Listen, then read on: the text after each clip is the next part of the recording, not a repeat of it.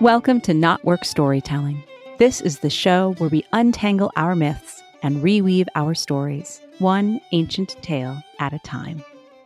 I'm your host and lead storyteller, Marisa Goudy. I'm a myth worker, a story healer, a coach for writers and creative entrepreneurs, and the author of The Sovereignty Knot A Woman's Way to Freedom, Power, Love, and Magic. If you love what you hear and want to support the show as we enter our third season, I'd be so grateful if you become a paid subscriber on Substack. In my newsletter, Myth is Medicine, you'll receive bonus content related to the stories on the show and deep dives into how mythology and folklore can help the individual and the collective in the present moment and beyond.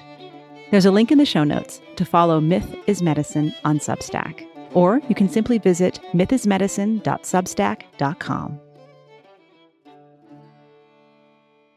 Before we dive into today's show, I want to be sure that you know about my online creative community, The Heroine's Knot.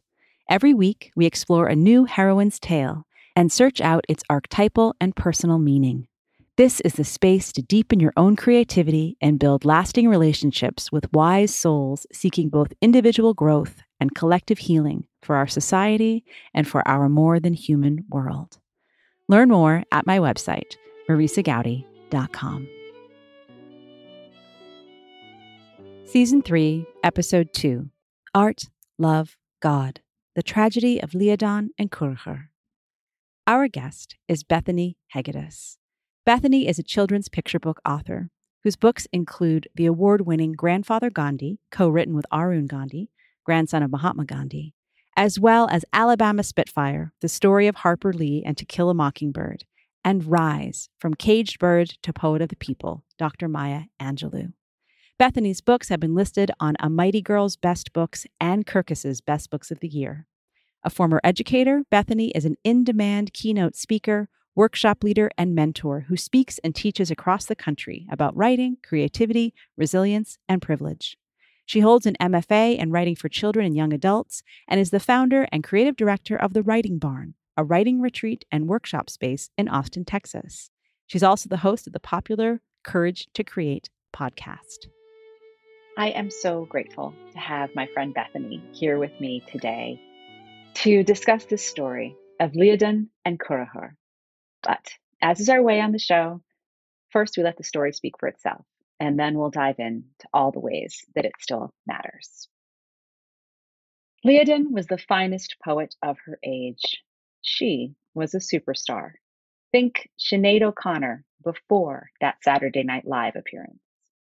This is a story about passion and God, about breaking rules and being broken by the rules, about the inescapable need to make art and inescapable loss. This is the story of a superstar after she tears herself out of the spotlight, too. It was festival season. The poets and the bards were all on tour, walking from rath to rath, between tuath and tuath, from fort to fort, between clan and clan. A few of the artists would have ridden a donkey, perhaps, but only those who had rich fathers or generous patrons. This is a story about the things that don't change over time. Liadan was definitely the type to walk. She had long since learned that she could only rely on her own wits, her own resources, and her own two feet.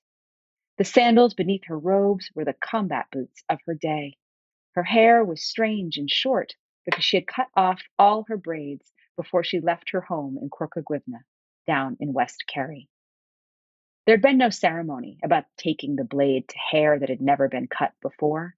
This story isn't about all that Liadan had seen and endured in her younger years. But if you asked, she might tell you that she was cutting herself loose from a lifetime of trauma. She hoped that some of the demons would fall away with her locks. Liadan was surely composing a poem about it in her head as she made her way north, but she wasn't the type to share her process. When the time was right, the words would just emerge from her, fully formed, all art and fury and truth. It was a rare thing then to be a woman poet, but such creatures were not unheard of. Most gatherings seemed to include at least one poet who beat the odds and proved she could lay down verses as strong and as light as the lad. Liadan had fought her own battles to be amongst that company, and she saw no end to the fighting, or so she'd say. She used her strength to reinforce her armor, and she used strength to stay tender inside so that the words would have a soft, fertile space to seed and grow. She was good at this. She had made this festival circuit enough summers to think she knew all there was to know about being heard and keeping her heart and body safe.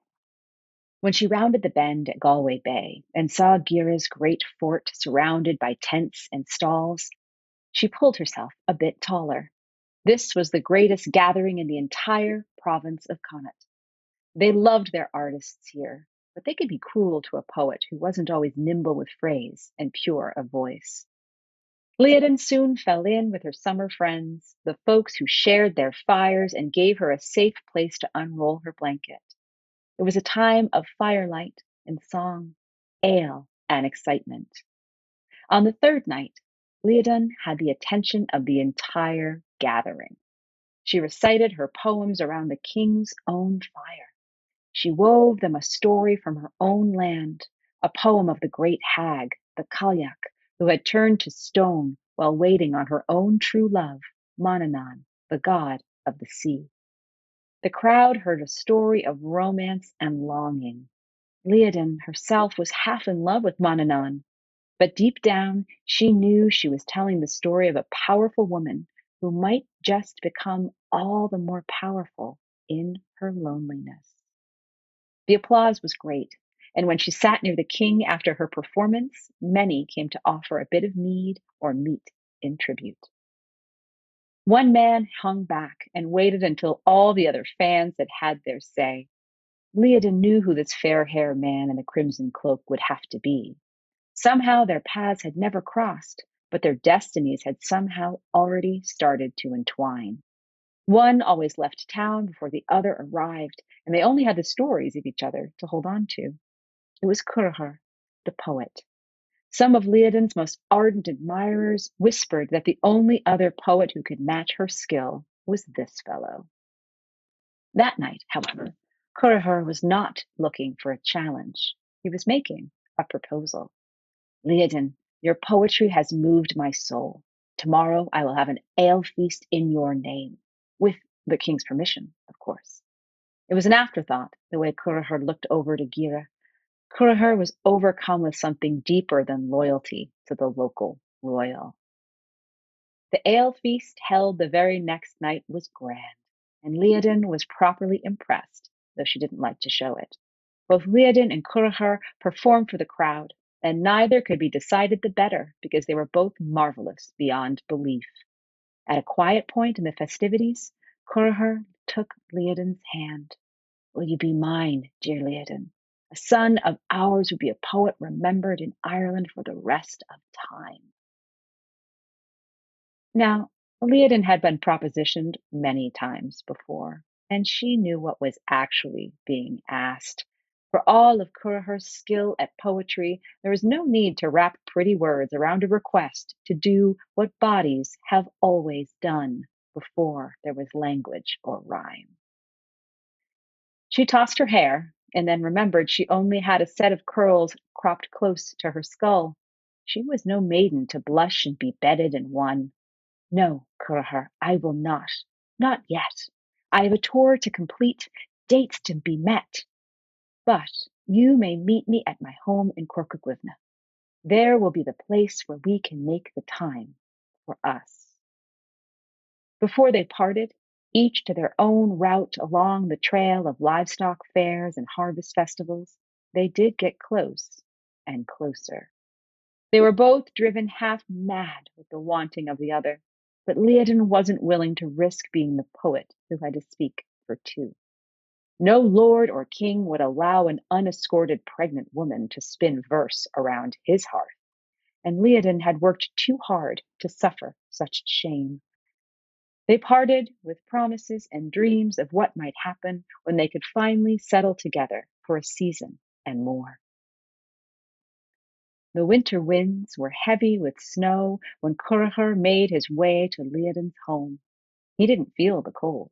He was so lit up with desire about to be sated. He would finally meet his match fully and have her completely.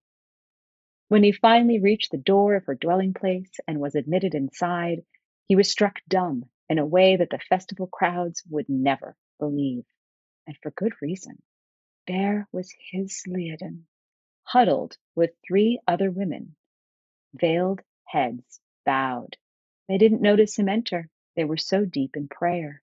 It was not poetry, but talk of a God on a cross that spooled from Liadan's perfect ruby lips. Liadan, my love, what is all this? You wear a costume and speak the part in someone else's story. She looked up and saw that man, her summer lover for whom she almost gave all. This was the man for whom she would have sacrificed her freedom, her art, her career. This was the man who came before. This was the man who came after. Cuirithir, you did come. I had not expected it. Liadan, I made my promise and I am not a man to break my word. I barely know you. How could I know that you were a man of your word? He stepped forward and reached out to lift away her veil, to prove to her that he was a man of action, a poet who could make his words real. She pulled back, and her veil fell to her shoulders in the process.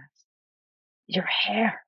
You look like a weak young babe, Cuirithir gasped. But Liadan's shaved head did not make her look weak. Her eyes looked enormous and fierce. Her cheekbones stood out like holy blades, and her mouth looked like it might whisper forth every secret in the universe. I don't look like a weakling infant. I look like me. Her voice was full of anguish and pride and knowledge of something so deep, so dark, it defied everything that a blond, sun kissed man like Cuirithir could ever imagine. No, perhaps Cuirithir couldn't imagine all that darkness that she'd been born into. Perhaps he couldn't understand what a woman on the road had to endure. Perhaps he could never really understand her past. But he could fulfill his promise and make her future something that was less difficult to bear.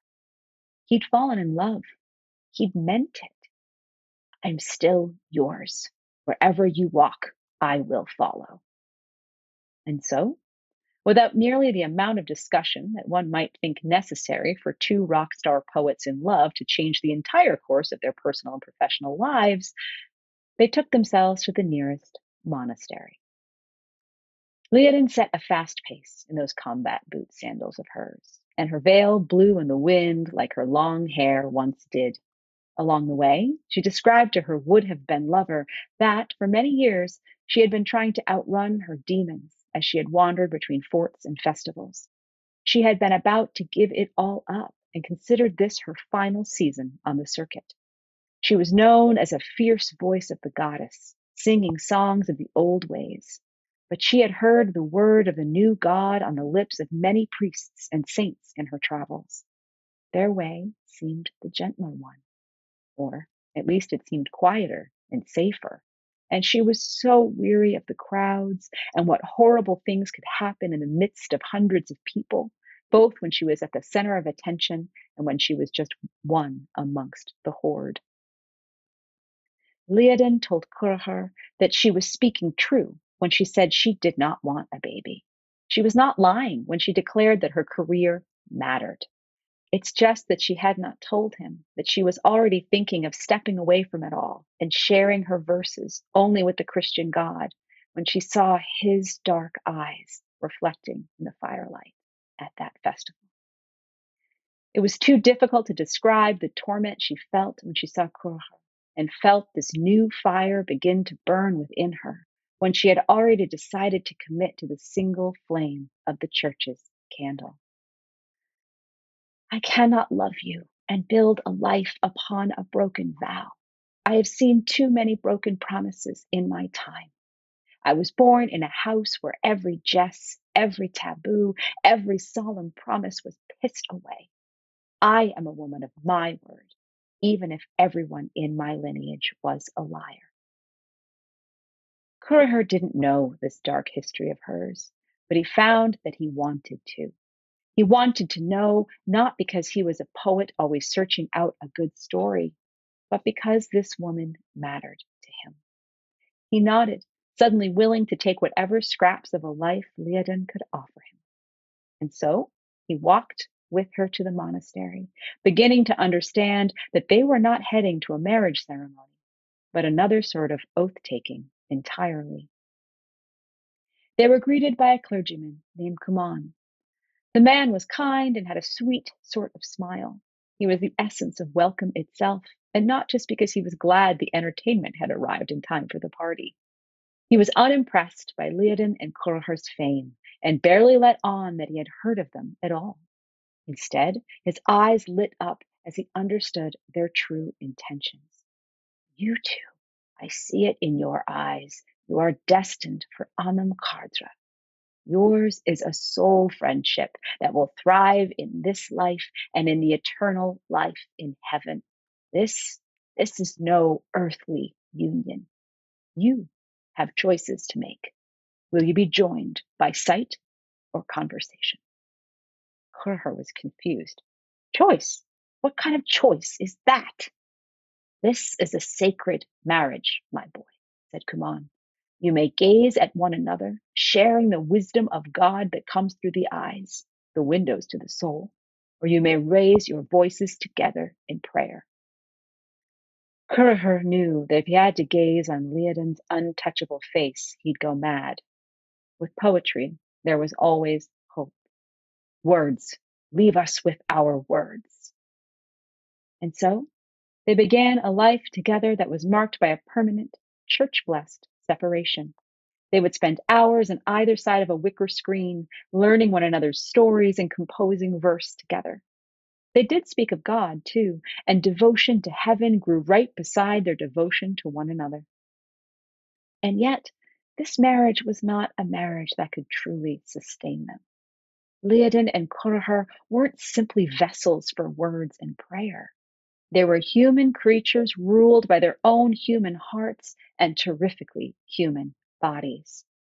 Liadan especially found that she could not live this half life and keep up this half love. She had not slept in a season.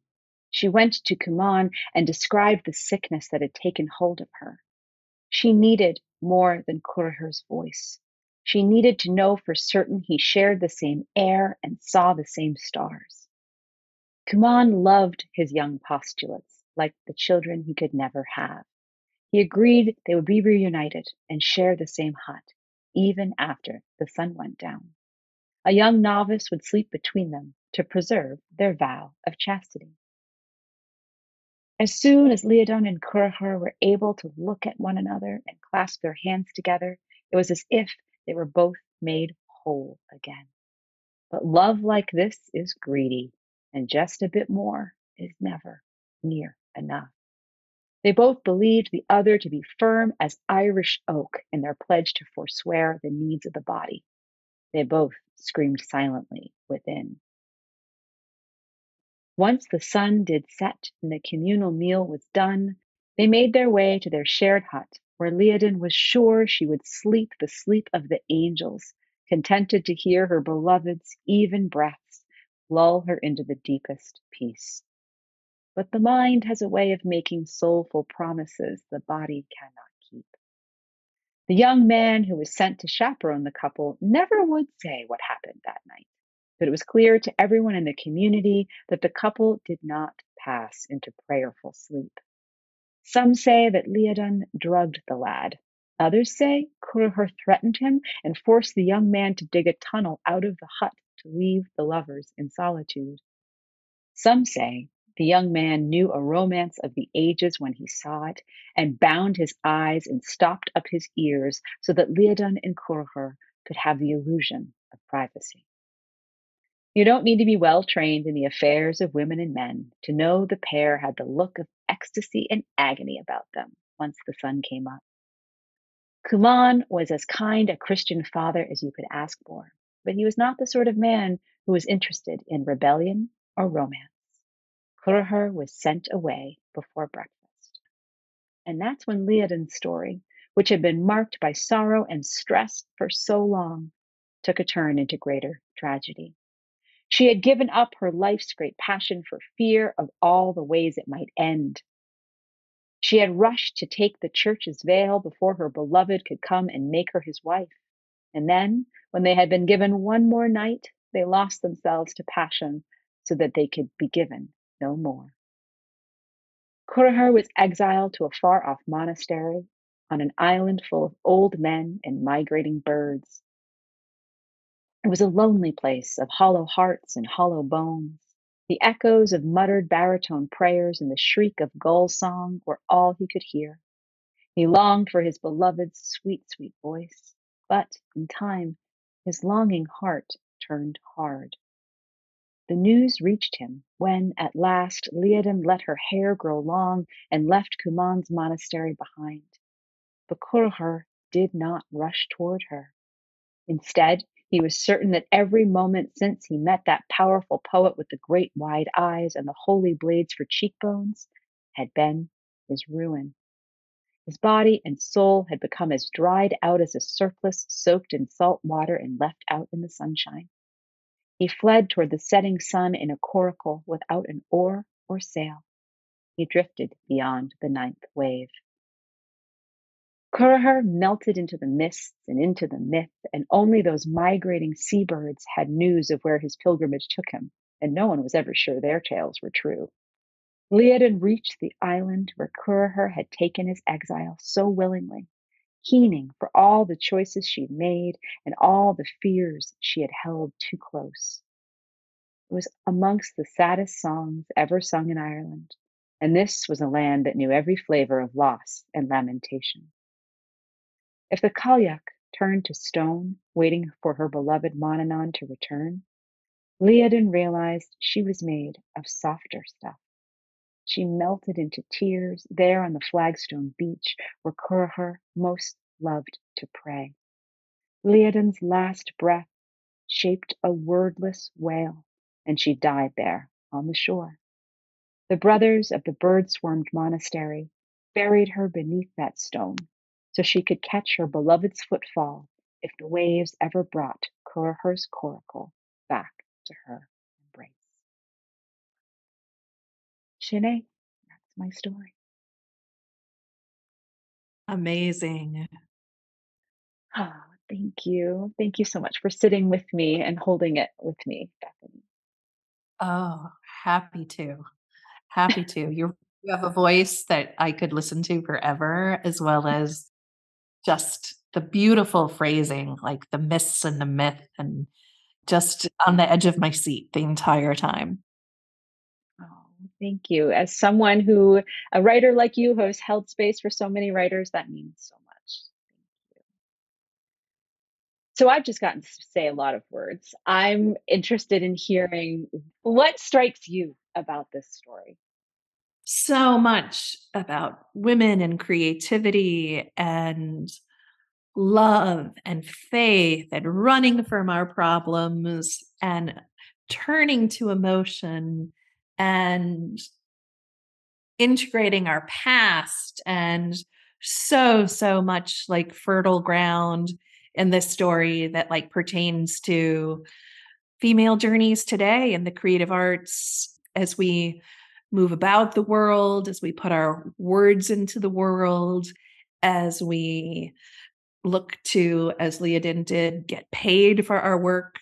Her career was very important to her at the end, it was important to her love.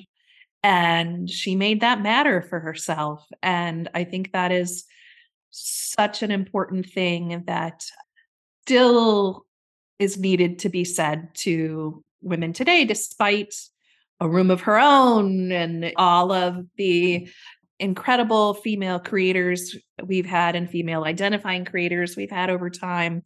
There still is this clash between love and art and career and outward journey and inward journey. It kind of is all wrapped up in there together. So I can't wait to like dig in a little bit more. Those are my first thoughts. Yeah.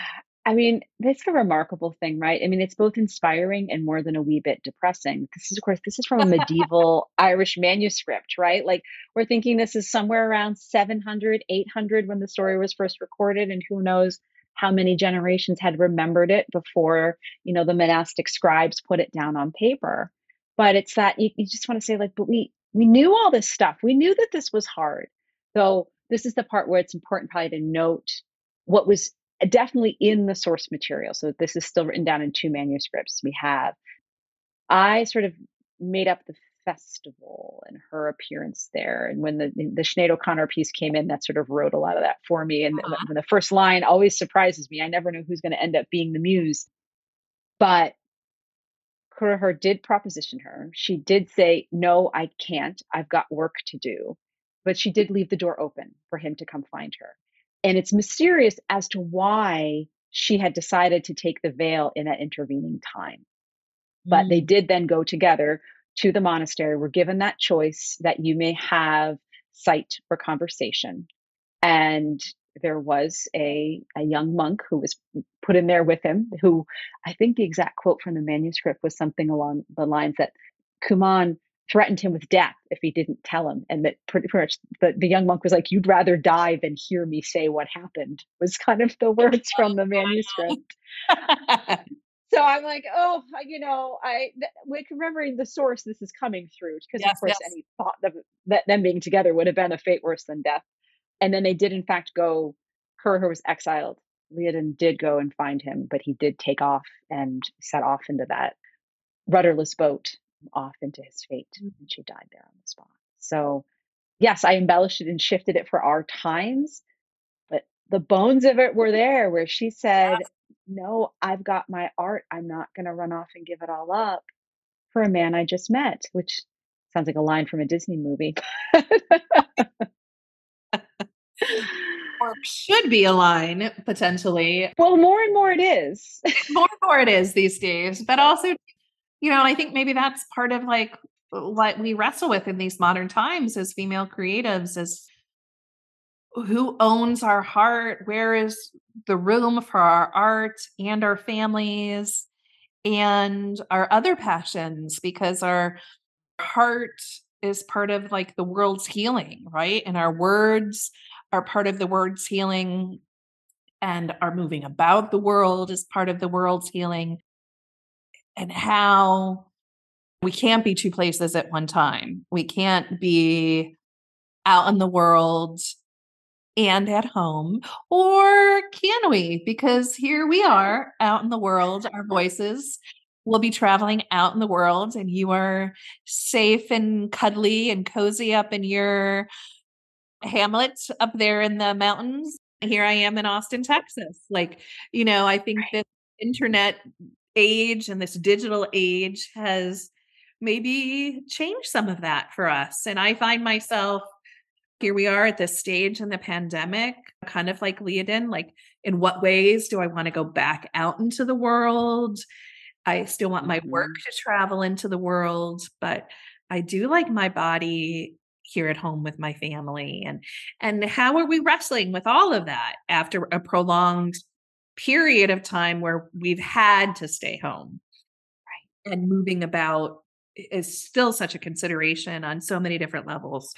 So yeah, I didn't realize any of that before we started talking that that was like kind of like wrestling inside of me. But she also, you know, stated maybe it's time for me to get quieter. And you know that I think the beautiful phrasing you used was, you know, about attending to one flame. Mm, mm-hmm in her story is the flame of faith and turning away from sourcing all from the goddess and listening to this potentially quieter way. But also right which we know was kind of co-opted by men in the long run and she was eventually kind of punished for that in her own way right? She lost her love. And no great love story can ever end on a happy note right? It would cut off at the happy ending and not the art house right. film which like takes you into the marriage and you know into what's next yeah right Yeah, especially in any Celtic story. Like I was it's funny, like as I was reading, I was like, "Oh my word, I'm doing it again." Like here we are with another great tragedy, you know, uh, when I had so last season I had on our mutual friend Melinda Laus when we did the Deirdre story. Um, Season before that I had another mutual friend of ours, Barb Suarez, who came on and we did the Macha story. And all of these are these unions that end terribly but such is such is the way of many of these. You know, Sophie Strand came on and told the story of Tristan and Isolde. Like, of course, when we even culturally now, who do you think of as the two greatest lovers of all times? We say Romeo and Juliet, forgetting that they were young teenagers who both died. And you know, we instead hold this up as if that is some sort of ideal because oftentimes our cultural reading is this deep. I'm holding up fingers very close to show the depth of how we look at things. But I want to loop back to what you were saying around this idea of audience, because I've been very preoccupied with that myself. And in that sense of, because I too hold space for creatives, it's kind of a different creative in- incubator cauldron um, than you do. And, but there's a lot of commonalities in our work. space for me as well. I've taken one of your Yes. classes and Yes. Opened myself to to the way that you experienced the world, which was beautiful for me. Oh, thank you. I'm so grateful to count you amongst my heroines who've been in those spaces with me. But I know what we think of so often in that group is that sense of audience and knowing that that is something that preoccupies creatives and always has, which I kind of love that this story shows that to us, is that she was able to either compose the poetry to be spoken at the festivals, to be said out loud and heard by the king and by all the people of any given community.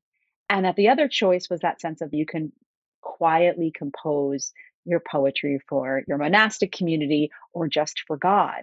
And I think there's at least I've done this myself. There's there's that fantasy of, well, wouldn't it be easier if I could just write this for me? And I wouldn't have to worry about whether or not it would fit in the marketplace or whether there's anybody who cares to hear it or whether it gets too strange or too saccharine or too predictable or too odd and I've had that fantasy before of like, what if I didn't have to keep showing up and had this need to be heard Mm. and to be seen?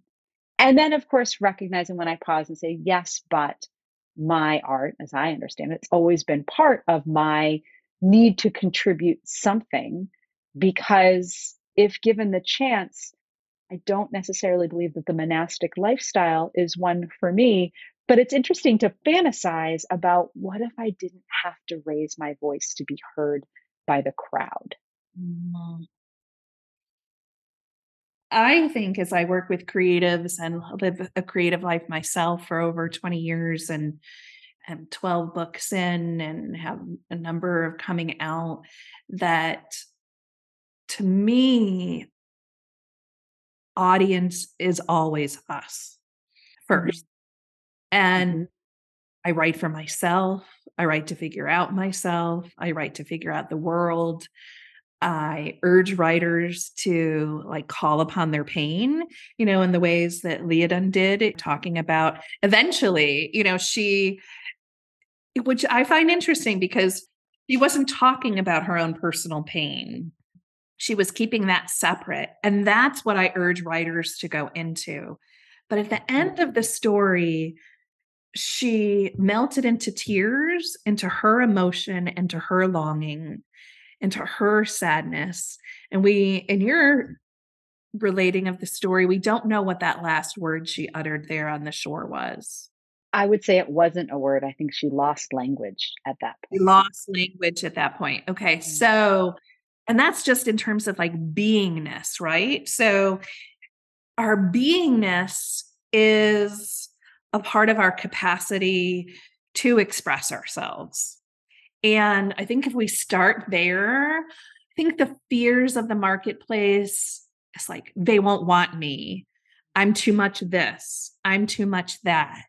What I share with writers is lean into those things, those oddities and the things that make you weird and strange and complicated are going to be the reasons you're told no for a very long time until people awaken to your yes. Mm. Because if you have that fire, and we know we're all the same and we're all so individual, you know, and we all have our individual experiences. But if we think about what is personal in our writing and personal in our lives, that transcends into some type of universal experience.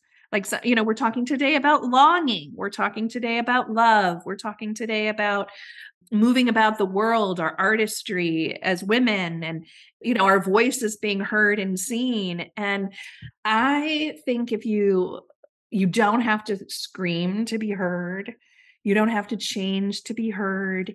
And it may take longer for recognition in the way that the world offers it will come knocking on certain people's doors but that when we hear and listen to ourselves and when we hear and listen to the others in our communities you know like where you said the monastic community or your fellow group of writers or your fellow group of creators we're being heard all the time even if it isn't on that grand public sphere of like the festival circuit or publishing is and how publishing is changing and things and who can be heard and who can't be heard and who deserves to be heard and who deserves to be heard when like we just keep sharing our truth our truth our truth and when ready the world will listen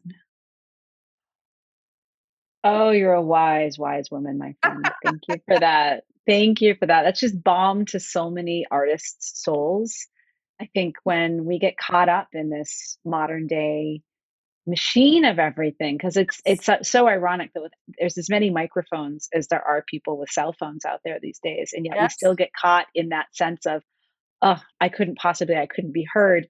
And then you look back to Liadan's day where you'd be lucky if one woman would be allowed to have a space at a festival, yes. which is not a right. medieval problem. That is a problem right. within our lifetime.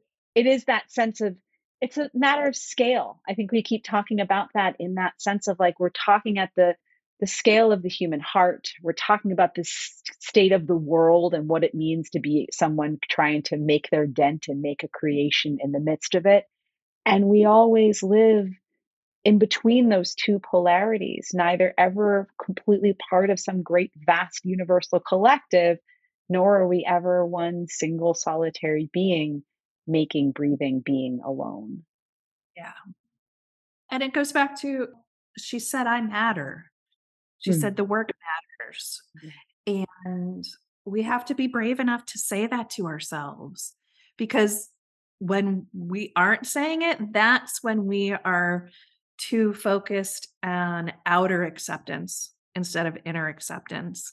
And I don't know anyone in my 20 plus years of pursuing publication and now, I don't know, 13 years of being a published author and have known people who've gotten movie deals and bestseller lists and all sorts of the outer accolades that either kept them producing good work, their best work, their deepest work, and didn't cause a stumbling block potentially. You know, all these outer trappings that we think we may want. And also that found outer acceptance as giving and life affirming as inner acceptance. Mm-hmm. It fades away way too quickly. It evaporates way too quickly. And the thing about conjuring words and conjuring characters and story and and the way that you do and the way that I do and, and the way that some of your listeners may or long to do that for themselves is that we have the power to conjure that every day. We don't need others in our art form. We're not a choreographer who needs a dancer. We're not a director needs an actor.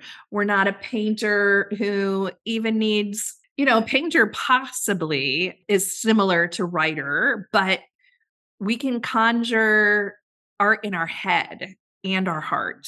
It can be oral, it can be written down, it can be something that's saved for our five minutes of rest at the end of the day and it can also be done in five minute increments that build like the novel of all time. Right. There's really no one else's permission we need but our own. Mm-hmm. Amen. so I want to shift gears a little bit. And before you and I started recording, you mentioned that one of the things you were really aware of when you had seen this story before. When I had sent it to you just a few days ago, the ink is not quite dry on this baby. you had mentioned that as a children's book author, you were really sort of intrigued by those hints at her backstory of uh, whatever it was that she still marched with, whatever it was that she still, you know, was wrapping her poetry around. Mm-hmm. And I'd mm-hmm. love for you to say more about that. I think we all idealize childhood when we're mm-hmm. past it and or when we're potentially raising a child or helping form a young one, we look back at like this time of innocence and beauty and, you know, just something. And childhood is difficult. It's where you're experiencing everything for the first time. Where you are being told lies for the first time, where you're telling lies for the first time, where you're putting on a mask to try to fit in, where you are seeing conflict in the world and in your families and maybe not fully understanding it. We're coming up with different ways to navigate all of that. And yet, from the outside, we're told, oh, child, it's so beautiful. And it is beautiful, but it is very, very messy. We don't have a lot of mm-hmm. self confidence yet. We don't know what our strengths are. It's a lot of trial and error. And for me, as a children's author, to remember childhood is to place myself back in childhood and not to remember through like the veil of nostalgia, but through the mm-hmm. action of what does it feel like again to have my heart hurt for the very first time, or to wonder about peace and justice, or to try to make sense of the world for myself as a children's biographer, sometimes through the lives of others, actual lived people and not characters. And also, anything in our society is somewhat discounted if it's for kids. It's teachers aren't paid as much as college professors and whatever. But you ask anyone at a cocktail party, in a university, you know, wherever, the White House, like what was the book that spoke to you as a kid like people's faces light up that's where you fall in love with literature and you fall in love with mm. story because you're out to figure the world out and you know you don't have all the answers then as adults we pretend we know all the answers as kids we're just asking a lot of questions it's so interesting that there's so much there but what it makes me think of is i have a 13 year old now oh. and she refuses to even think about the books that I was picking up at 13 because I was definitely already in the adult section of the mm-hmm. library. Mm-hmm. And part of that was just a function of the 90s. There hadn't been that great blossoming of young adult fiction yet. And we were sort of forced over there. And I read The Thorn Birds entirely too young and had an entirely strange perspective on what priests might do. But that's a tale for another day. It's remarkable how she doesn't want to wander over. She wants to have the stories that she's not a kid who's in, interested in love stories yet.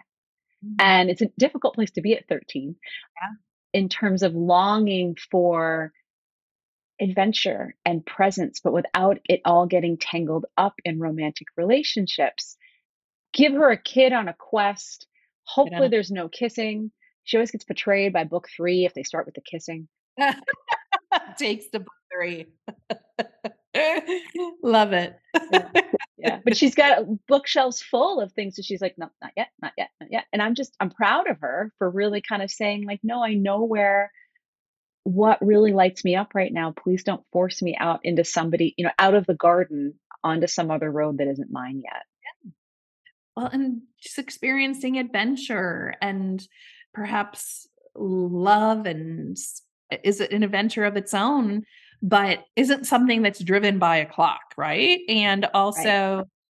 also maybe, you know, and like we are talking here today in this story, the second love enters the picture, you're asked to give up certain things about yourself.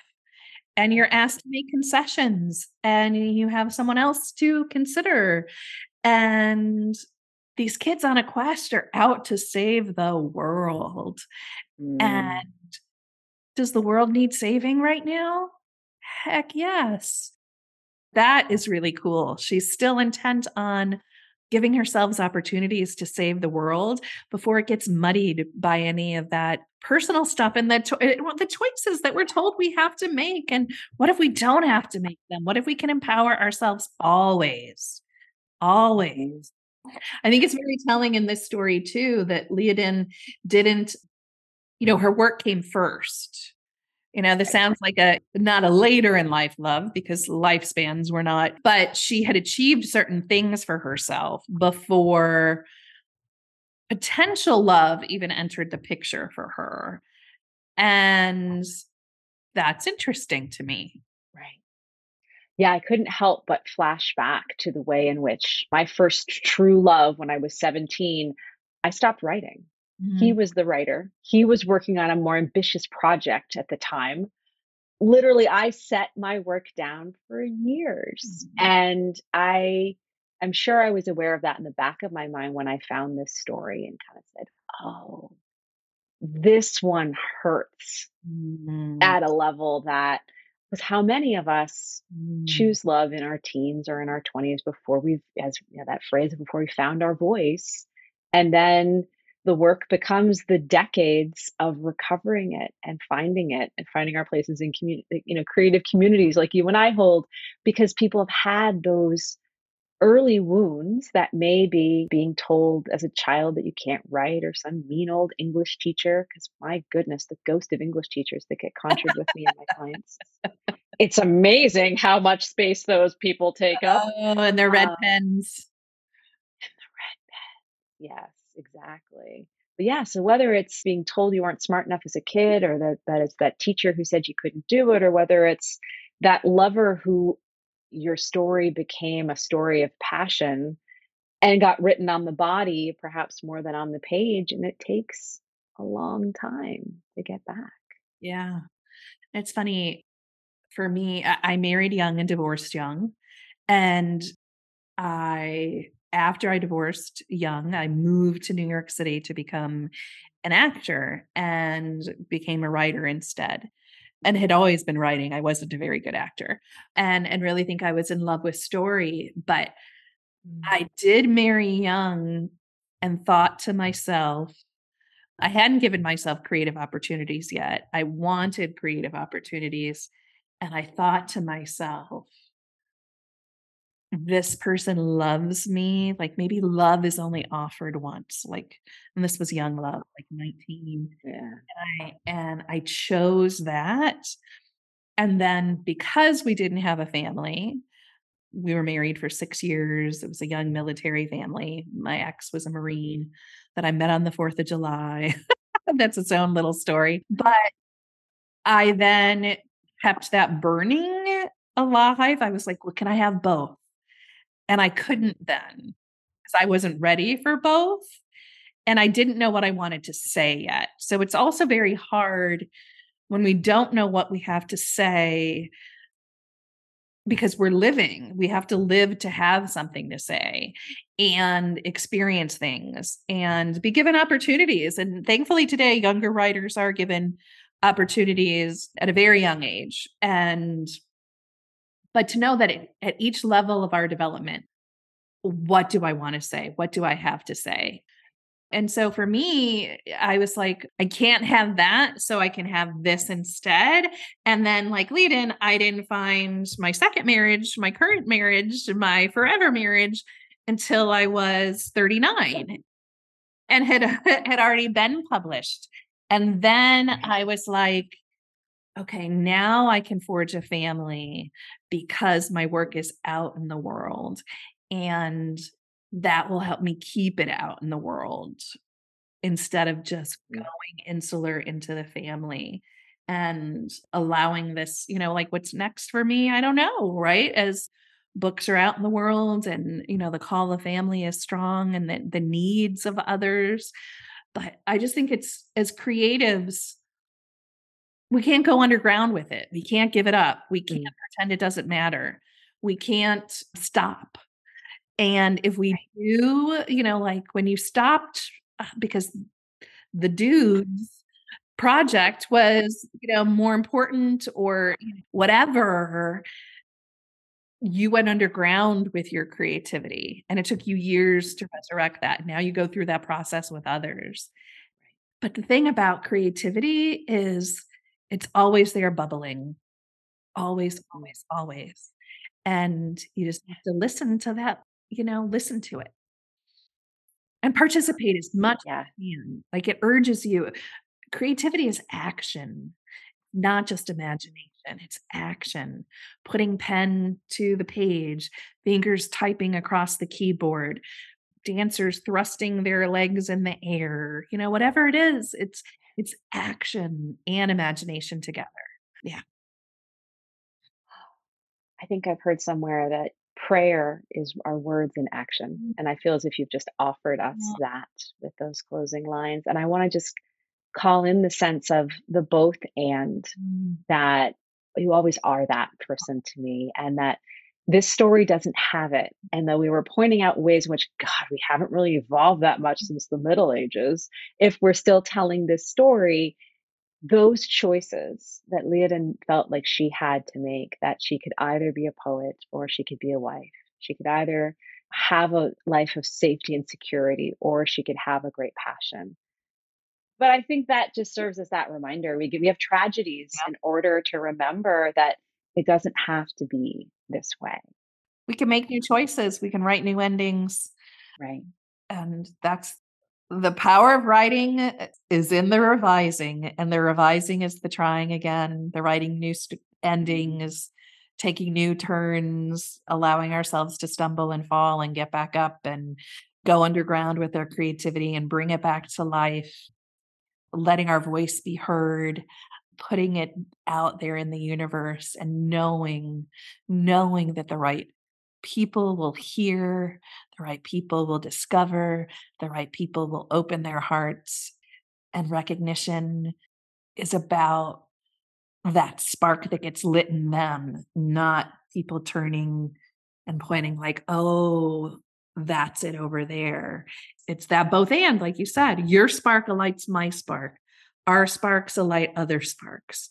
Liadan's mm-hmm. spark brought us both such light today, even as we talked about, you know, some difficult things. Well, Bethany, thank you for shining your light and lighting the spark for me and for so many. I'm so grateful to have spent this time with you. Could you tell our listeners a bit more about where to find you and your amazing work? And Oh, yes. So you can find me on bethanyhegedus.com. Long, hard name, but I know it's there in the show notes. and you can find out about my books there from biographies of President Jimmy Carter to Maya Angelou to my work with Arun Gandhi, grandson of the Mahatma. And we have new work coming out in 2023 as well.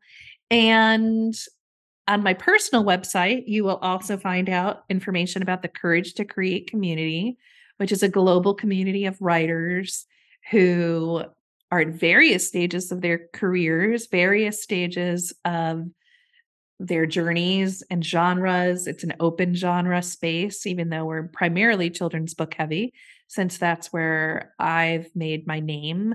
But we have memoirists and adult novelists and genre writers and journalists, all sorts of people, and um, really looking to keep the courage to create, to know that creativity is not a competition, and to champion ourselves and each other as we move towards our milestones being met. And that comes from showing up. And Others can also find information at the Writing Barn, which is a writing retreat and workshop space, both in person here in Austin, Texas, and in the virtual world. We went virtual pre pandemic and we have intimate classes and webinars and industry gatherings with agents and editors and all things publishing all the time. thewritingbarn.com. Writing, because it's a process, not writers, which is ownership. Writingbarn.com. It was once a working horse barn with horses training in a riding ring next door to it. So a little pun, a little pun as well. I, I am, in fact, a writer, um, so puns are important. Thewritingbarn.com. I, I live, sleep, and breathe books and the writer journey is so important to me and that's why you're coming to visit my community soon because the important work of the heroine's journey and understanding our choices and the ability to take risk and listen to our internal selves. So, would love to have some folks visit me at those websites and online on Twitter and Instagram. And there you go. Perfect. Oh, well, Bethany, I'm so excited we get to find ways to keep playing together and exploring together and having the most beautiful, difficult conversations together. So thank you so much for being here today. Thank you. Thank you so much.